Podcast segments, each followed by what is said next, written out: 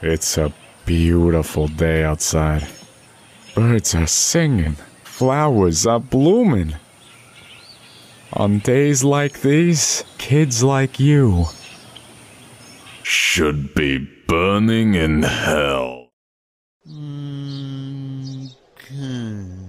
A glorious sunny day to all y'all, and welcome to the purely factual retelling of the March 8th, 2021 meeting of Richmond City Council. I'm RVA Dirt's Melissa Vaughn, and this is a springtime fresh edition of the Quick and Dirty City Council Roundup.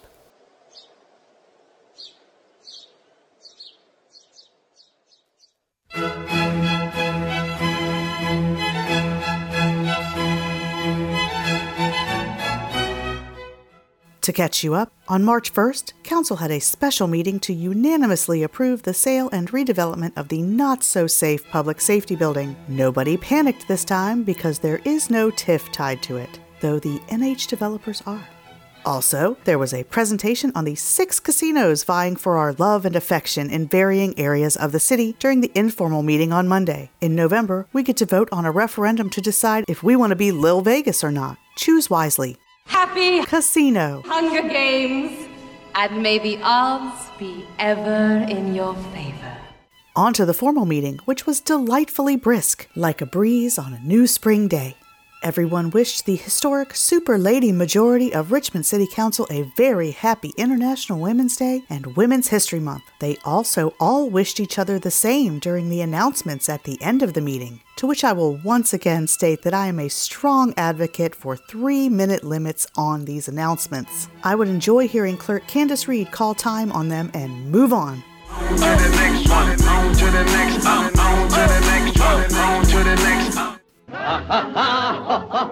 a couple of tra-la-las. That's how we laugh a day away in the merry old land of Public comment. A successful Carytown shop owner who happens to be an immigrant extolled the virtues of the shopping district by calling it a mini United Nations and asked for more dough to keep it beautiful. I say host a fundraiser instead of trying to take precious budget dollars away from COVID stricken areas. But, like, whatever.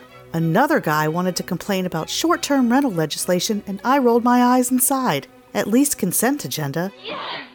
Yes! Yes! Yes!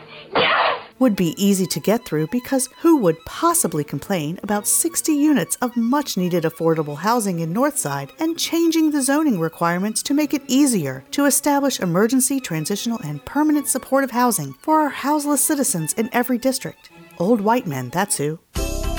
Old white men, the bane of every woman's existence since the beginning of forever, now with more whining about riffraff lowering their property values. Well, council showed them, specifically Ann-Frank Lambert of III. Ancan came with the fire Hot stuff coming through. And the facts about our long standing and ever worsening housing crisis. Then the 5th District's Stephanie Lynch swooped in and dunked on their NIMBY gripes with a please in my backyard. And the legislative body voted unanimously to pass both papers. Because housing is a human right, and your property values ain't going anywhere, Spanky. You know what else ain't going anywhere? This meeting. Because it's over. No, really, that's it. Mask it or casket. Get your free smoke detectors. And GTFO.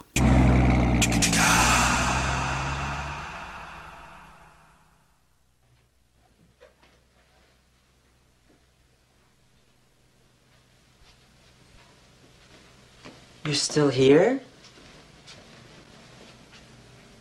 It's over.